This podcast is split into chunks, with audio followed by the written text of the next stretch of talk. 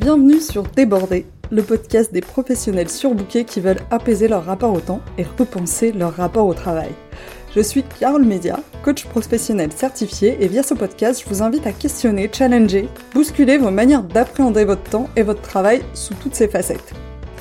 Ce podcast est comme un buffet, je veux que vous puissiez venir y picorer ce qui vous sert au moment où ça vous est utile. Je ne vous promets pas que ce soit toujours confortable, mais ça pourrait bien élargir votre champ des possibles. Cet épisode est un épisode du lundi.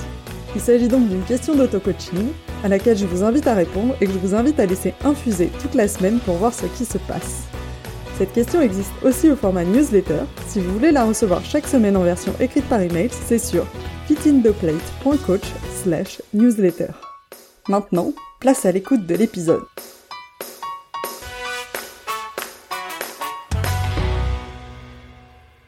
Bonjour à tous et bienvenue dans ce nouvel épisode de Débordé. Je vous rassure, cette semaine, vous allez avoir qu'un épisode. Donc, euh, bah, vous aurez toute la semaine pour penser à la question de la semaine. Et le sujet du jour, c'est de déterrer nos injonctions euh, inconscientes. Vaste programme. On se met tous des exigences dans tous les domaines, et particulièrement dans ceux où le regard des autres pèse le plus sur nous, et le travail en fait partie.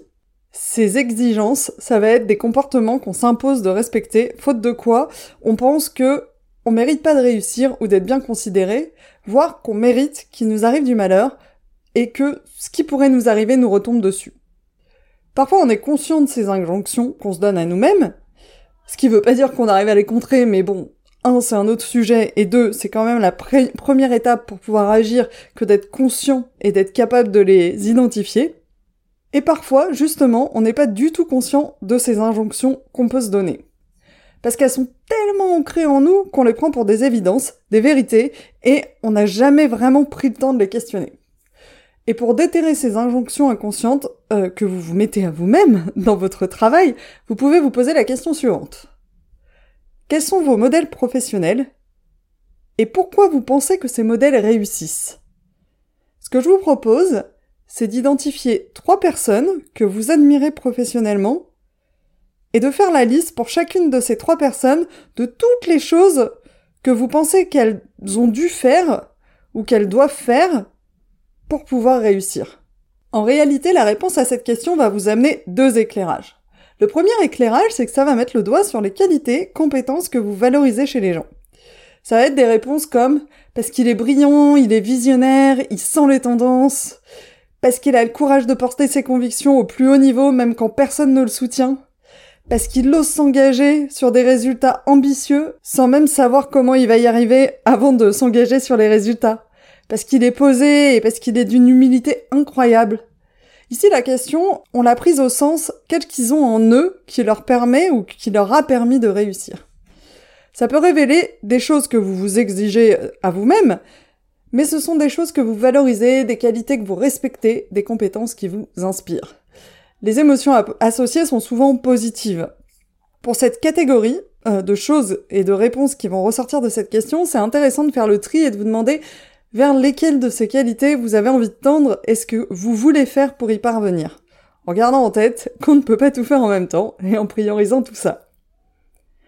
Le second éclairage que nous apportent les réponses à cette question, c'est que ça met en lumière certaines exigences et contraintes qu'on fait peser sur nous-mêmes. Cette fois, les réponses vont être un peu différentes, elles vont souvent avoir un sous-entendu comparatif et ça va donner des choses du genre.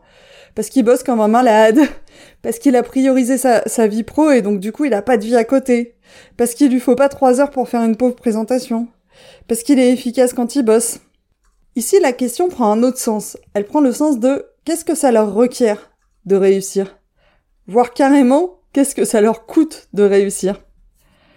Les réponses peuvent rejoindre la précédente catégorie sur le fond, mais là où dans les réponses précédentes les émotions euh, associées sont positives, euh, ça va être de l'admiration, de l'enthousiasme pour les qualités qu'on reconnaît, cette fois les émotions associées sont plus ambivalentes, voire carrément inconfortables. C'est de l'ordre du découragement, de l'impuissance, de la déconsidération. Et c'est là qu'on touche du doigt nos injonctions inconscientes les choses qu'on se dit qu'on devrait faire pour réussir et qu'on pense ne pas faire suffisamment.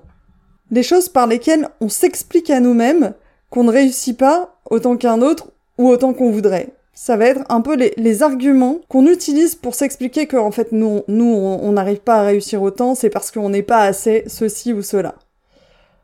Mais déjà on n'en sait rien de combien ces personnes bossent et de à quelle vitesse elles travaillent. On fait que projeter, mais en vrai on n'en sait rien. Et ensuite, même si c'était le cas, qu'est-ce qui nous dit que c'est vraiment nécessaire pour réussir d'avoir ça?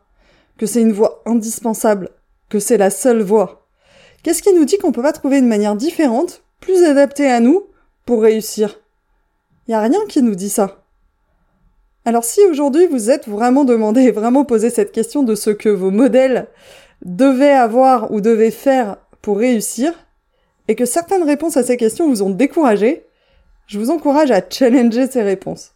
Est-ce que vraiment vous voulez continuer à croire que c'est une condition nécessaire et continuer à forcer dans une direction qui, qui vous enthousiasme pas du tout pour coller à un modèle qui vous plaira pas et dans lequel vous risquez de vous retrouver coincé?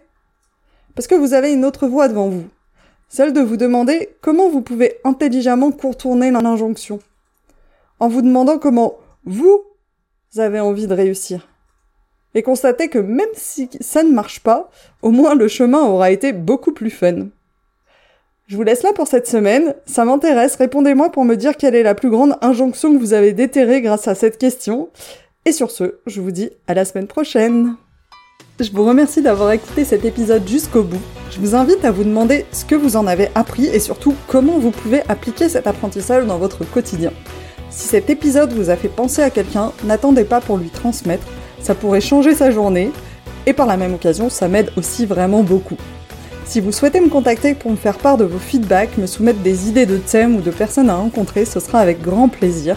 Vous avez trois moyens pour le faire, soit par email à mon adresse carole at fitintheplate.coach, sur LinkedIn sur mon profil Carole Mesia, sur Instagram sur le compte fitintheplate-du-bas coaching. Sentez-vous libre de me contacter, je me réjouis d'échanger avec vous là-bas.